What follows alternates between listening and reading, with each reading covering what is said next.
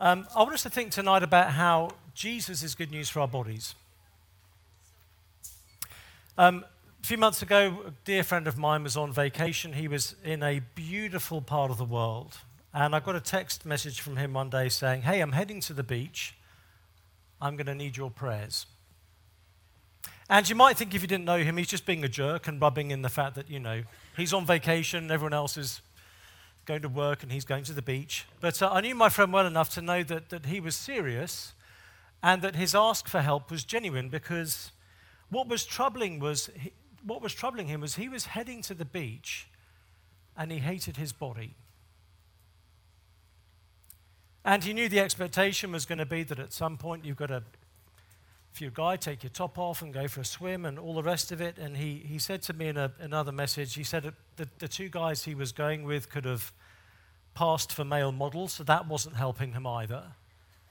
And he was feeling very self conscious and, and increasingly anxious, and he wanted prayer. And I mentioned that, that dear brother because he's not alone in feeling that way. Uh, no one has an entirely straightforward relationship with their body. I was reminded of that earlier. I, I enjoyed the Ta- is it tacos? Is that what we ate tonight? I'm still new to this country, okay? Tacos. Ta- Whatever those were. Anyway, very nice. Uh, I ate them with, with sufficient gusto and enthusiasm that I, I literally was just hiccuping my way entire, through that entire worship set, thinking, I hope I stop hiccuping before I get up to speak. So our bodies don't always feel like they're on our side. But we, we struggle with our bodies. We struggle, many, most of us, maybe all of us, with, with some aspects of how our body looks. I've been sort of thinking about this, praying about this, talking to people about this for a few years now. I lost count a long time ago just of how many men have opened up to me on this issue, feeling some kind of discomfort with their appearance feeling like they don't measure up to what they're supposed to look like.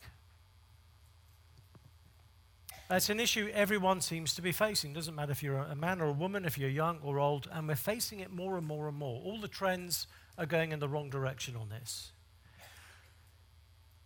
So here's the thing when it comes to our bodies, all of us are followers. Someone is determining how we feel about how we look. Someone is calling the shots. Someone is setting the standards. For, it might be our family, it might be our peer group, it might be social media, it might be Hollywood, but we're all following someone's standard of what we're meant to look like, and it's not making us happier. So, what do we do with that? Well, here's my working kind of approach to these things. My assumption is Jesus is good news for every part of life. There's no aspect of our life, of our existence, that is going to be improved by keeping it back from Jesus.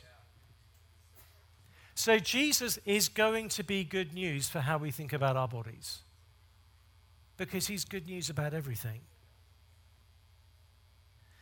So I wanted to anchor our, time. I'm going to be looking at a few different passages, and I'm not clever enough to have put them on a screen, so you just have to bear with me on that. Uh, if you've got a Bible on a phone, or it comes in a book now, um, you can you can follow along. Um, I'm going to I'm going to anchor what we're looking at in 1 Corinthians chapter six. I'm going to read from 12 down to verse uh, 20 of 1 Corinthians chapter 6. So 1 Corinthians chapter 6 verse 12 all things are lawful for me, but not all things are helpful.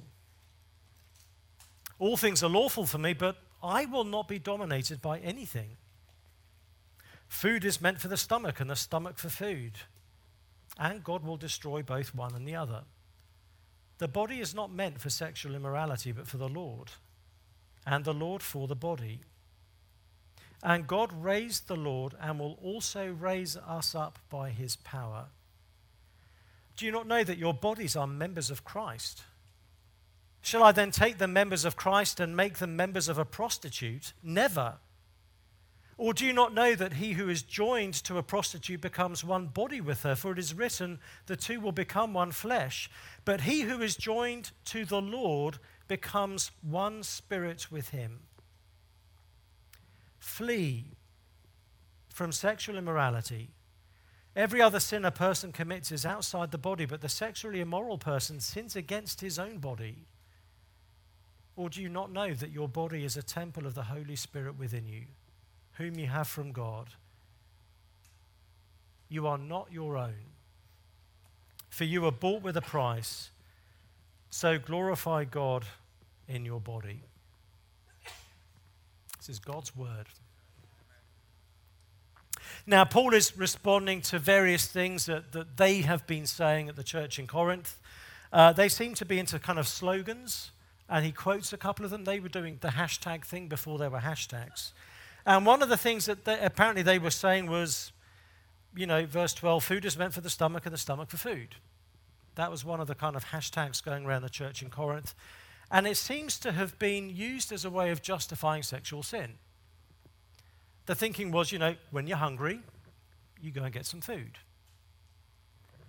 Uh, when you're feeling aroused, you go and have sex.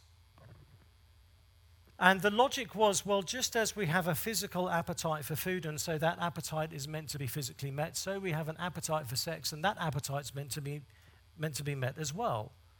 It's just biology, it's, it's just physical. With one of those appetites, it's just the intake of calories. With another one of those uh, appetites, it's just the exchanging of bodily fluids, but it doesn't really make any difference. It's just the body, it's just physical, it's just biology. So Paul replies with his own kind of hashtag back at them. He says in verse 13, the body is not meant for sexual immorality, but for the Lord and the Lord for the body.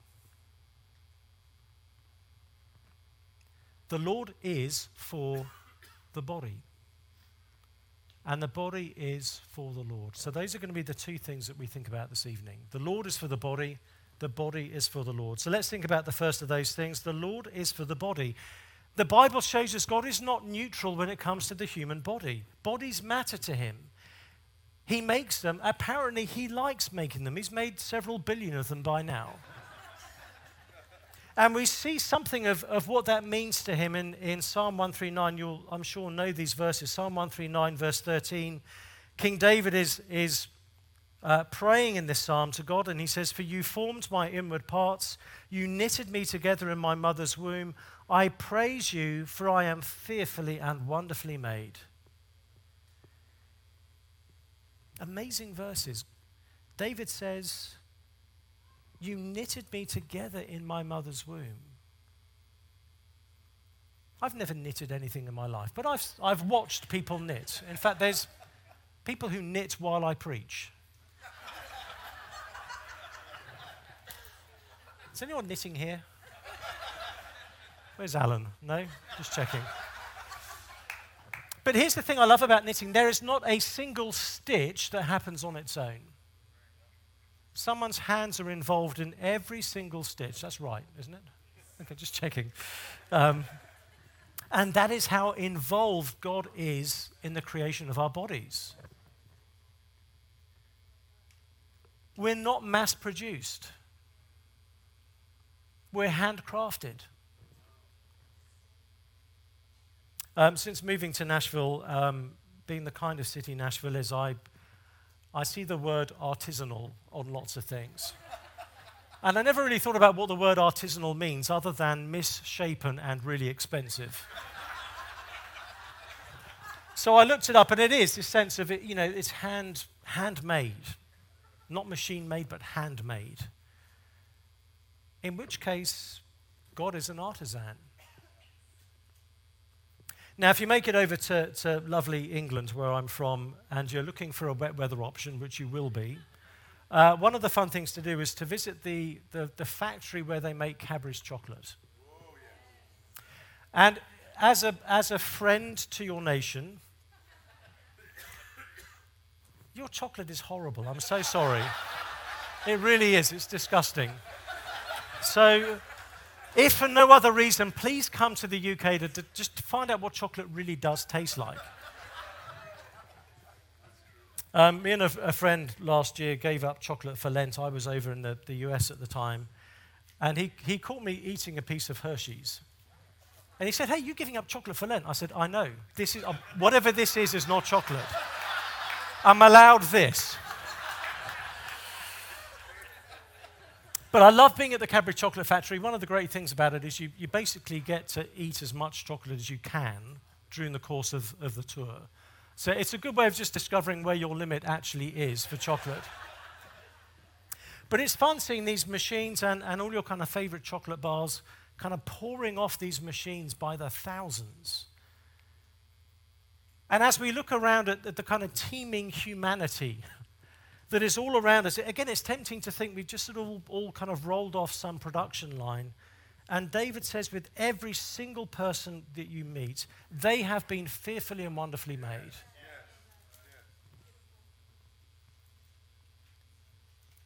We're made individually. We're also made deliberately.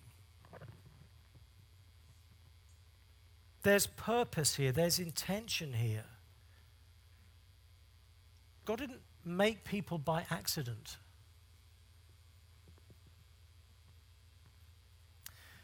Now, there will be some of us in this room who may well know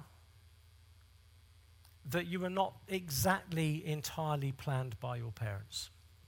I've got some friends for whom that's the case. With, with some of them, it's a kind of a bit of the family banter, it's a bit of a joke. With other people, it's actually it's a source of, of, of pain, of tenderness.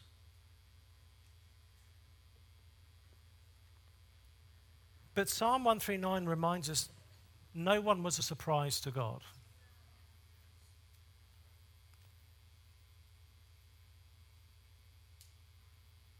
My friend, however you feel about yourself in the quietness of your own heart, you are not an accident. God meant for you to be here.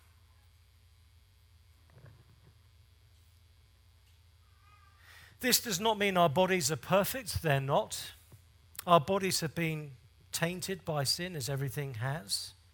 Our bodies can be problematic, they don't always work properly, but they are still fearfully and wonderfully made. David was very conscious, I'm sure, of the fallenness of his own body, but he could still say, I've been fearfully and wonderfully made.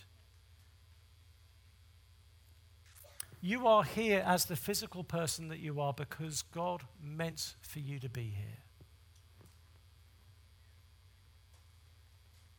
So your body is individual, your body is deliberate, but one of the other things that we, we see throughout the Bible is your, your body is you. It's interesting, back in uh, 1 Corinthians 6, as, as Paul is finishing off the chapter there, he uses the words you and your body pretty much interchangeably. Your body is a temple of the Holy Spirit within you, whom you have from God. You are not your own. You were bought with a price, so glorify God in your body. Your body is you. And we need to remember that today. There is so much confusion today about our identity and where our body does or doesn't fit into our identity.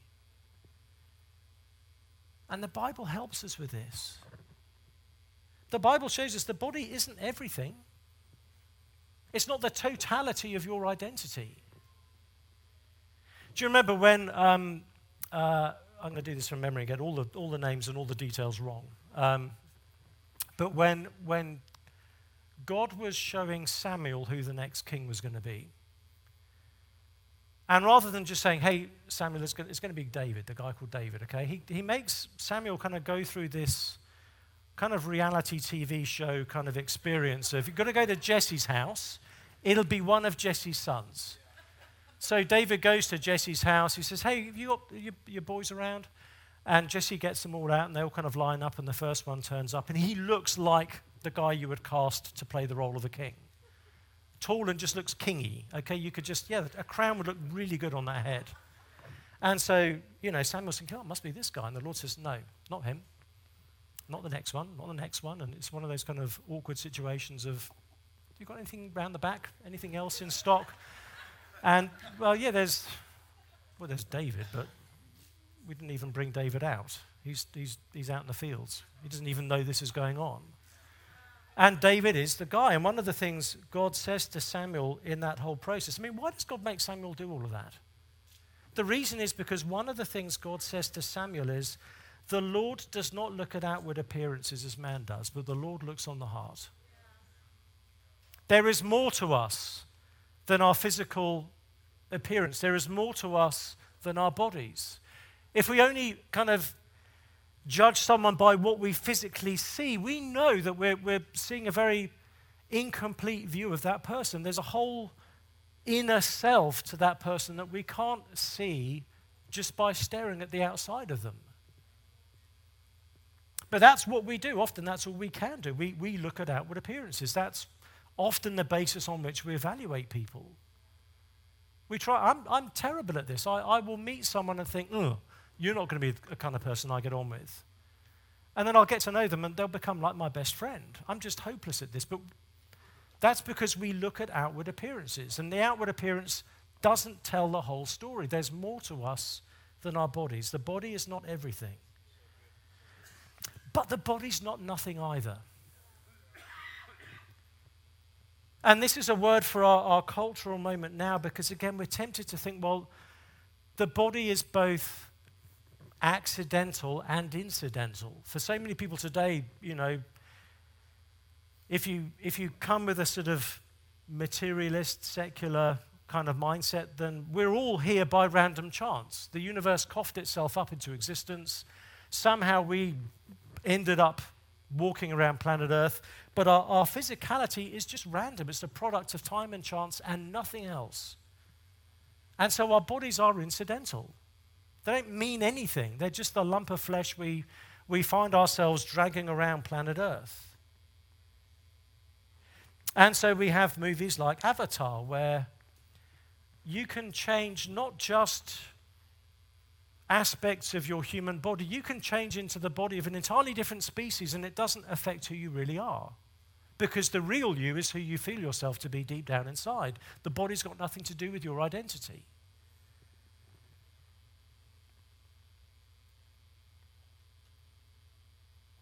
But the Bible shows us something very different. Do you remember when Adam is created in, in Genesis 2? Uh, this is what we're, we're told. Genesis 2, verse 7 says, The Lord God formed the man of dust from the ground and breathed into his nostrils the breath of life, and the man became a living creature. So it's interesting the sequence of things that happens. God takes the man of dust from the ground and, and forms the dust of the ground, forms it into a body, and then breathes life into it. It doesn't say God made a soul called Adam and then looked around for something physical to put the soul Adam into. No, God makes the flesh and then breathes life and, and animates it. We tend to think in our, our kind of Western world that the body is, is it's basically a Tupperware container. Okay, there's, there's the self, the real us, and there's something it has to be carried around in, so we have this thing called a body. But if Genesis 2, verse 7 is, is how we're meant to think about ourselves, we're not primarily imprisoned souls, we're animated flesh. Our body is not incidental to who we are. It's not everything, but it's not nothing. And we know that. We know that in our better moments. When you get that kind of, you know, that kind of trope in a movie where a husband's been unfaithful to his wife and she finds out, and his defense is, well, it, it didn't mean anything, it was just physical. No, no, it means something because it was physical.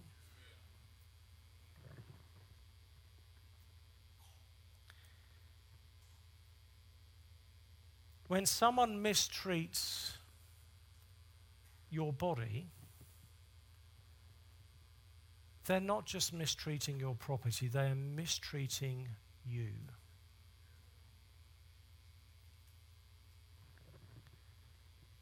Your body is you. It's not everything, but it's certainly not nothing. So, what do we do with that? Well, a couple of, a couple of ways we can begin to allow this, this insight to shape us. The first is to, to cultivate thankfulness. Because it means our bodily life, with all of its ups and downs, and there will be for some of us profound downs when it comes to our bodily life, but our bodily life itself is nevertheless a gift to us.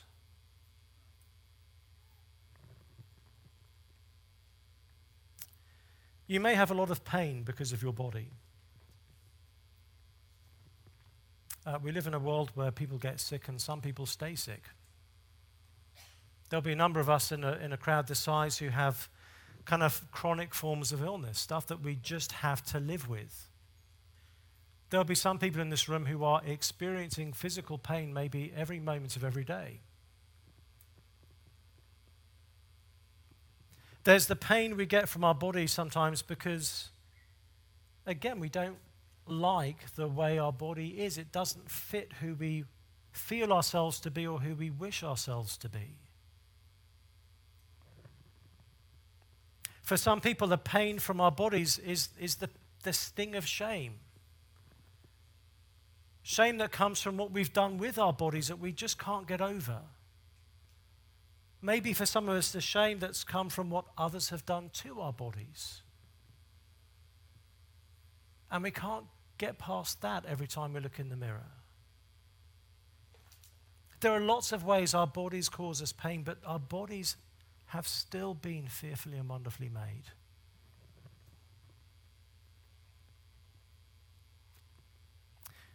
It's striking to me that in, in that psalm, David doesn't just say, I am fearfully and wonderfully made. David says, I praise you, for I am fearfully and wonderfully made.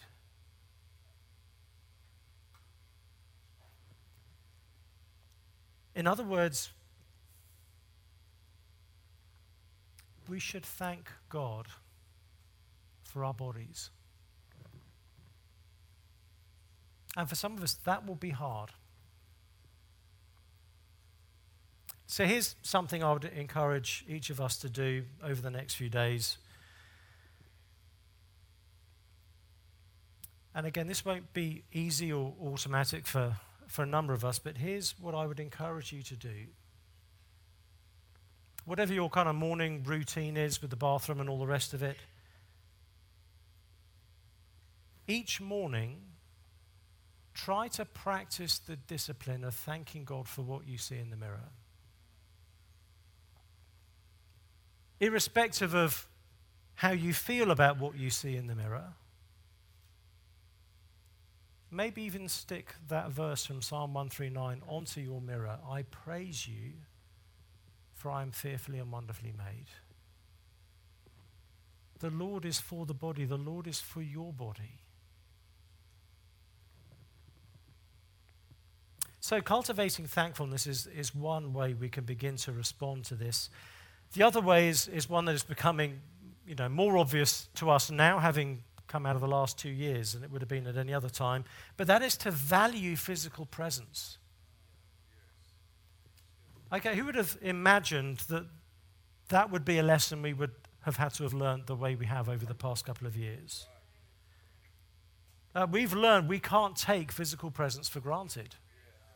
It was deprived us, uh, we were deprived of, of it for so long. We were forced to depend on lots of other ways of being in contact with each other. And we're grateful that we had those other ways of being in touch. I mean, we are all sick of Zoom by the end of the pandemic, but thank God we had it. I mean, the only thing worse than being on Zoom would have been not to have had it at all, right? Uh, no, we have social media, we have phone calls, we have messaging, we have all kinds of ways that we can relate to each other when we're not physically in the same place. And that's all well and good, but we, we mustn't make the mistake of thinking that's enough.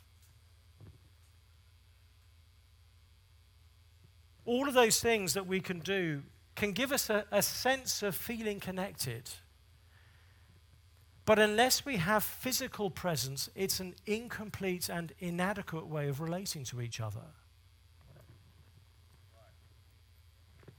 Um, John's second letter, um, I love this. He, he has this to say at the end of it. Let me just find it. Go to Revelation and turn left. Second John, where is it? Verse 12, he says, Though I have much to write to you, I'd rather not use pen, paper, and ink. Instead, I hope to come to you and talk face to face so that our joy may be complete. John's got so much, he's only written a little postcard here, but he's, he's got so much more that he wants to share with this church. And he says, I've got much to write to you. I'd rather not use paper and ink. I'm sure paper and ink in those days, that was, that was an expensive commodity. That was, that was not easy to get hold of. But it's not because John is cheap. No, John is saying it's inadequate. It's not good enough. John may as well say, Listen, I've got a lot to say to you. I'd rather not do this over Zoom. Um, instead, I hope to come to you and talk face to face so that our joy may be complete. There is some joy in getting a phone call. There's, there is joy in having a FaceTime with a, with a dear friend that you don't get to see very often, but there is nothing like being physically with the people that you love.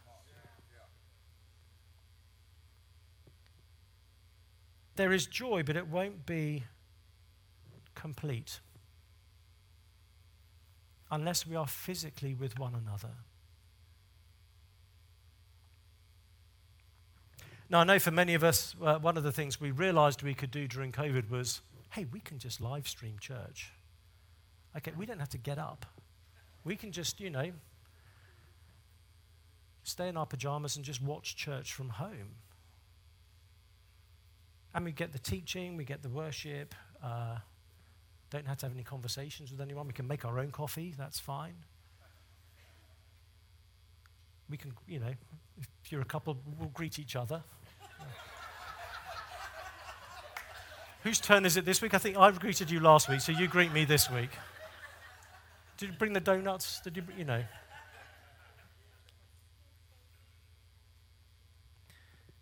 You cannot expect to flourish in the Lord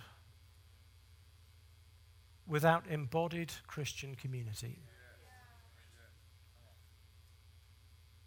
Yep, you can listen to sermons online, that'll help. That you'll learn things. You can listen to worship music. That's great. Wonderful thing to do. But there is, there is so much of our discipleship, uh, so much of our walk with Jesus, so much of our insight and wisdom, so much of what the Lord has for us that we only encounter by showing up and continuing to show up. So the, the response to this isn't, well, okay, I'll go to church, but I'll, I'll go to a different one every week. This is, this is LA, right? We can do that. It's like channel hopping. Do we still do that? Back before streaming, we had channels, and you were just. Someone said you never, you don't put on the TV to see what's on. You put on the TV to see what else is on. And here's the thing with channel hopping: you never actually watch anything because by the time you cycle through all the channels, you're like, "Well, it's probably something different when I than when I." So you just go round the round and round. Forty-five minutes has passed. You haven't watched anything. And we can do that with church. We can think, well, I'm just going to try that one this week, or I'm going to try that one next week. And we, we're getting snippets of something, but we're not getting what God has for us. We're meant to be part of an embodied community. It's not for nothing that the local church is referred to as a body. The Lord is for that body as well. That body has also been fearfully and wonderfully made. And that body needs you. So let's cherish physical presence.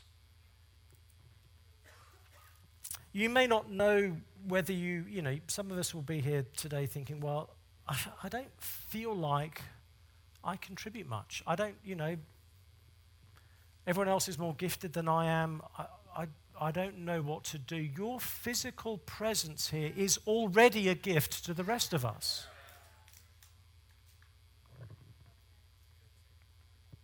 The Lord is for the body. That's such good news for us, friends.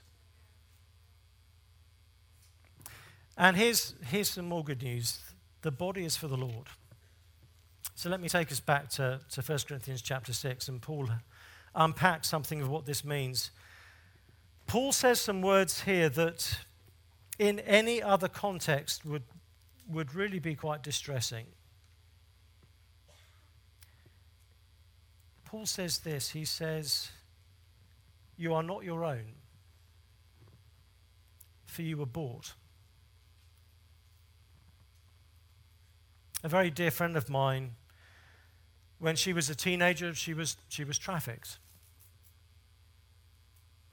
And for, for the next few years, she was owned by these guys. And eventually managed to, to escape. Thankfully, found her way to Christian community, found her way to the Lord, found her way to a, a godly man.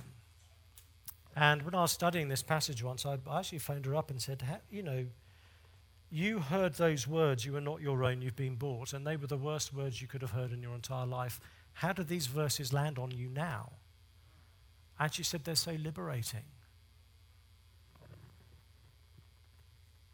Our bodies don't belong to us. We have been bought. We are owned now. We're not our own. Our bodies do belong to someone else. But the someone else our bodies belong to changes everything. People, we can't be trusted to own each other. We're, we're just, we can't do that. That's why we hate slavery. But in the context of, of Jesus, this could not be better for us.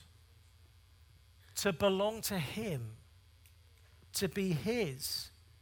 Our bodies are His. We've not been bullied into belonging to Jesus. We've not been coerced or manipulated into belonging to Jesus. We haven't been stolen. No, Jesus, at the price of his own shed blood, has brought us to himself. We are his now. And we're not his in the sense of being some piece of property he barely even knows he has. There are some people like that. They've got so much stuff they don't actually know what they've got. Um, I don't know if I'm allowed to enjoy the show Schitt's Creek as a, as a Christian, but, but I do. It's, um, it's quite fun. But um, part of the premise of that show is this, this really wealthy family's lost everything.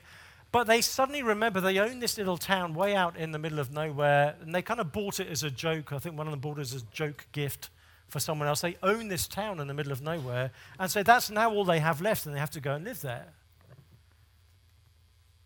We're not Jesus is in the, in the sense of that. We're not some kind of, oh, I didn't know I had these guys down here. No, we're told this is what it means for us to belong to Jesus. Paul says, Do you not know that your body is a temple of the Holy Spirit within you? That's what it means to belong to Jesus. When humans own other humans, it always ends up being degrading. When we belong to Jesus, we get an upgrade.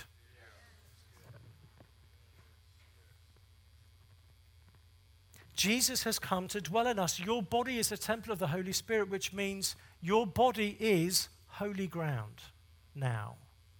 Your body is God's address on planet Earth.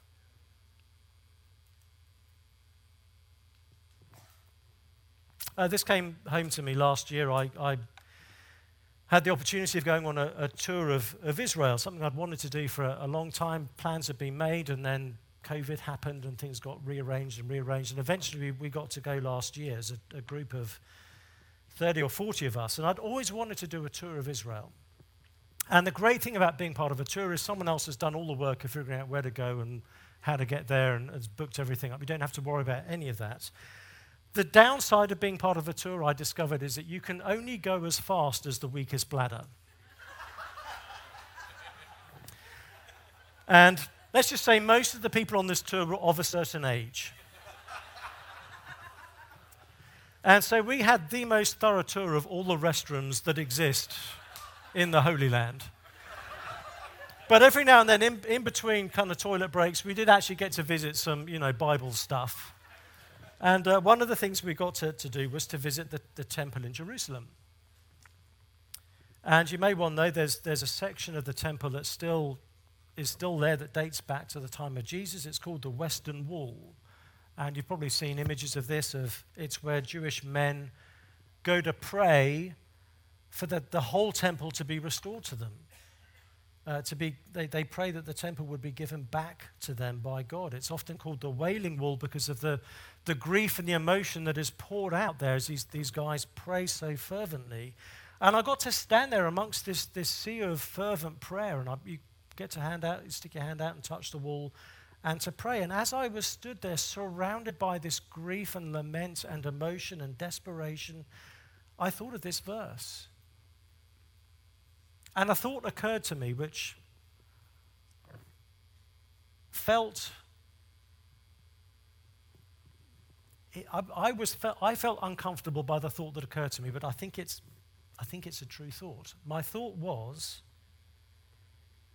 my body now is more of a temple than this building is ever going to be. That thought came into my mind. I thought, whoa, whoa, whoa, that's. Do not say that out loud around here.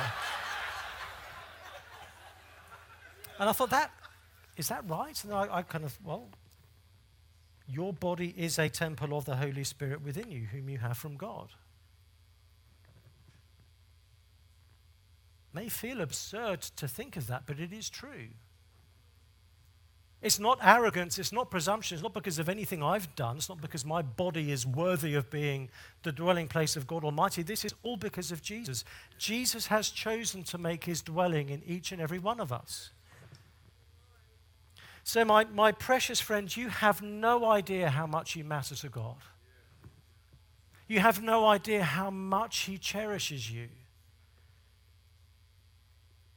God does not merely tolerate you, God does not keep you at arm's length. The, the gospel message is not, okay, th- we're okay now.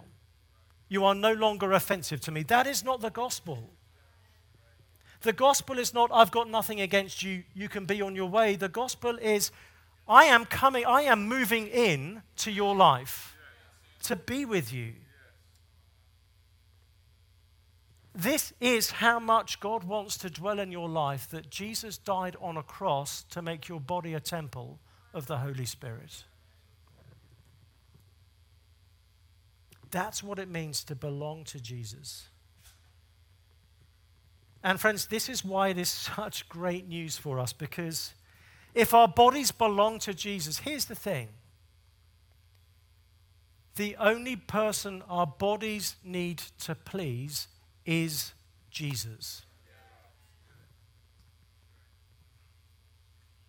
When it comes to our bodies, again, all of us are, all of us are followers. We're all being led by someone. And Jesus is a far kinder person to be led by than anyone else. If our bodies belong to Jesus, then the only one our bodies need to please is Jesus.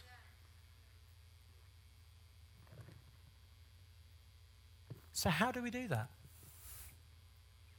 How can our bodies be pleasing to Jesus? I'm glad you asked.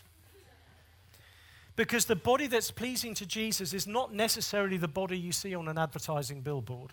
It's not necessarily the body you see on the cover of a fitness magazine. It's not necessarily the body you see turning heads at a beach.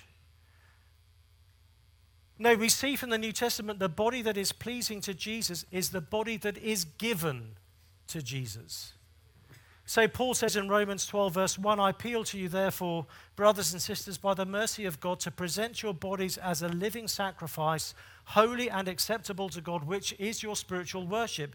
In other words, Paul is saying, listen, when you really understand God's mercy to you in Jesus Christ, giving him your body is the only sane response. There's nothing better to do with our bodies. If we try and keep them to ourselves, it will not go well for us. If we give them to Jesus, we're putting them in the best hands imaginable. The, the body that is pleasing to Jesus is the body that is consecrated to Jesus. God is interested in your body. God is not just wanting to try and sort of steam off the spiritual bit of you and, and do something with that. No, God wants your body. How's that for a thought? So, what does it mean then to offer our bodies to God? Well, I'm glad you asked that as well. Uh, let me read to you Romans chapter 6, verse 13. Paul actually has already covered this. I'll read from verse 12. Paul writes this Let not sin therefore reign in your mortal body to make you obey its passions. Do not present your members, that is, the parts of your body, do not present your members to sin as instruments for unrighteousness, but present yourselves to God as those who have been brought from death to life, and your members to God as instruments for righteousness. So let's back up and think about that. Paul says, Don't present your members to sin as instruments for unrighteousness. That's what we all did. That's what we do left to ourselves. It's not maybe not something we're, we're conscious that we're doing, but human beings, fallen human beings, left to their own devices, that is what we do. We are offering the parts of our bodies to sin. When Paul, back in Romans chapter 3, was trying to prove that all humanity alike is, is under sin, he uses bodily language to, to make his point. So he says, There is no one who is righteous, no, not one. He then gives us this list of, of physical evidences. Their throat is an open grave. They use their tongues to deceive. The venom of asps is under their lips. Their mouth is full of curses and bitterness. Their feet are swift to shed blood, and so on and so forth. We offered the parts of our bodies to sin, to be instruments for unrighteousness. That was our predicament. That was our situation. And Paul says we're, we're not to do that anymore. Do not present your members to sin as instruments for unrighteousness. You did that for too many years. Instead, present yourselves to God as those who have been brought from death to life, and your members to God as instruments for righteousness. So just think about what this is, is saying. This is amazing. The very parts of our bodies that we have used for sin against God, those same parts of the body we can now offer to God and they will be useful to Him. I was speaking to a, a, a, guy at church recently who was, he's engaged to a wonderful Christian girl, and the wedding is, is, is approaching, and he said to me, I'm, I'm getting anxious. And I, I was asking him why, and he was pouring out his heart, and he said, he said that he had sinned so much sexually earlier in his life, he couldn't imagine that he could ever have sex in a way that would be pleasing to God. You know, I've sinned so much with that part of the body. I'm now really nervous about trying to honor God with that part of my body in my marriage.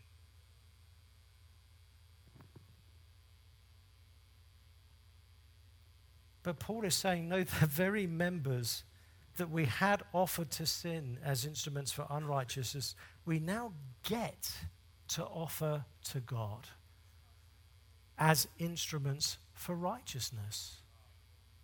God can use those very parts of your life, those very parts of your body that you used so wickedly. He can now use them for good. So it's not so much that we have to offer God the parts of our body, we get to offer God the parts of our body. So let's think about that. Offer God your feet. We've seen these dear brothers and sisters who are on the move in all kinds of amazing ways for, for the Lord. Let's think about our feet and, and say to the Lord, Lord, I want to offer you my feet. I want to go where you want me to go with my life. Uh, we can do that in a very short term way and go, Lord, I have time tomorrow that I don't know what to do with. Who can I bless? Who can I serve? We can do it in a bigger way and say, Lord, I, you know, the next 10, 15 years, where do you want me to be? How can I serve you? We can offer God our hands and think, you know, what we do and how we work, those things can be offered to the Lord as well.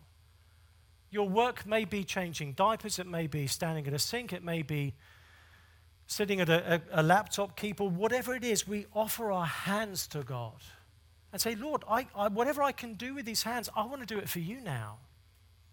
Whatever skills I have physically, those are skills that you can now employ.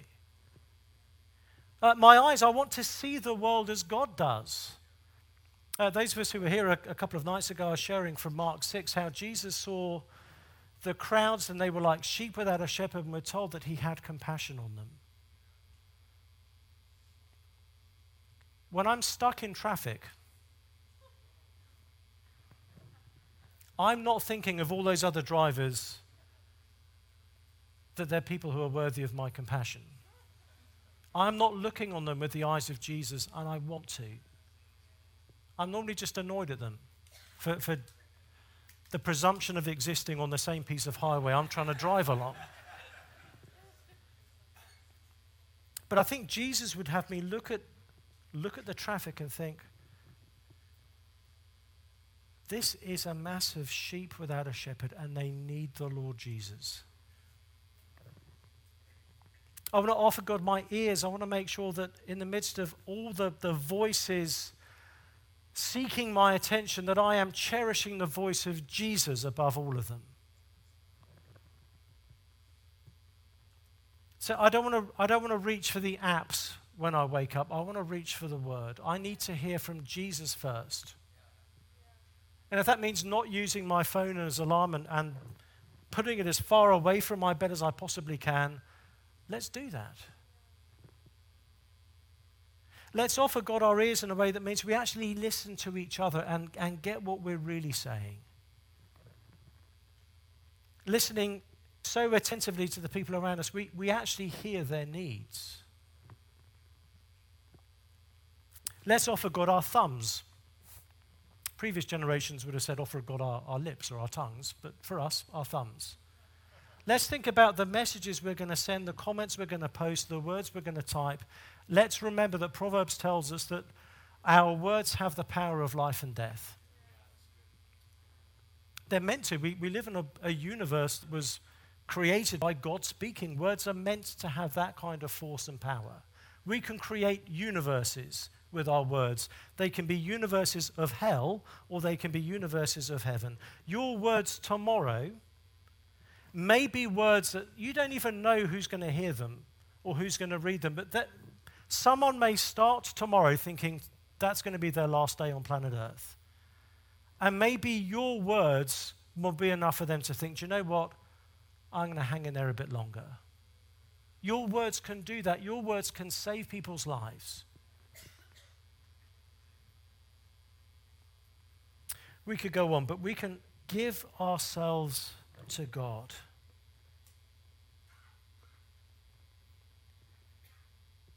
Your body now can be pleasing to the Lord Jesus.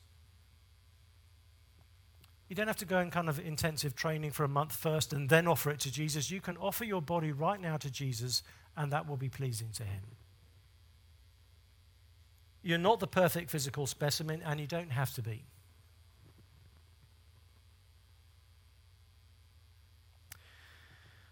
So, what do I say to my dear friend next time he's heading to the beach?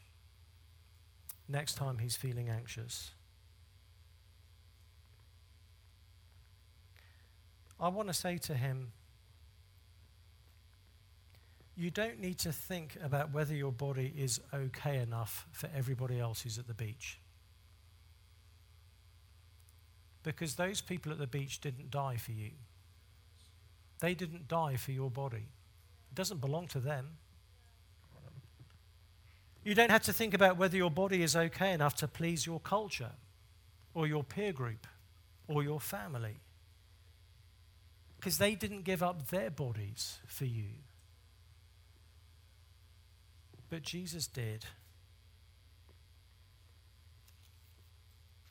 Paul says, You are not your own. What a relief For you were bought with a price, and Jesus has no buyer's remorse. Who, for the joy set before him, endured the cross.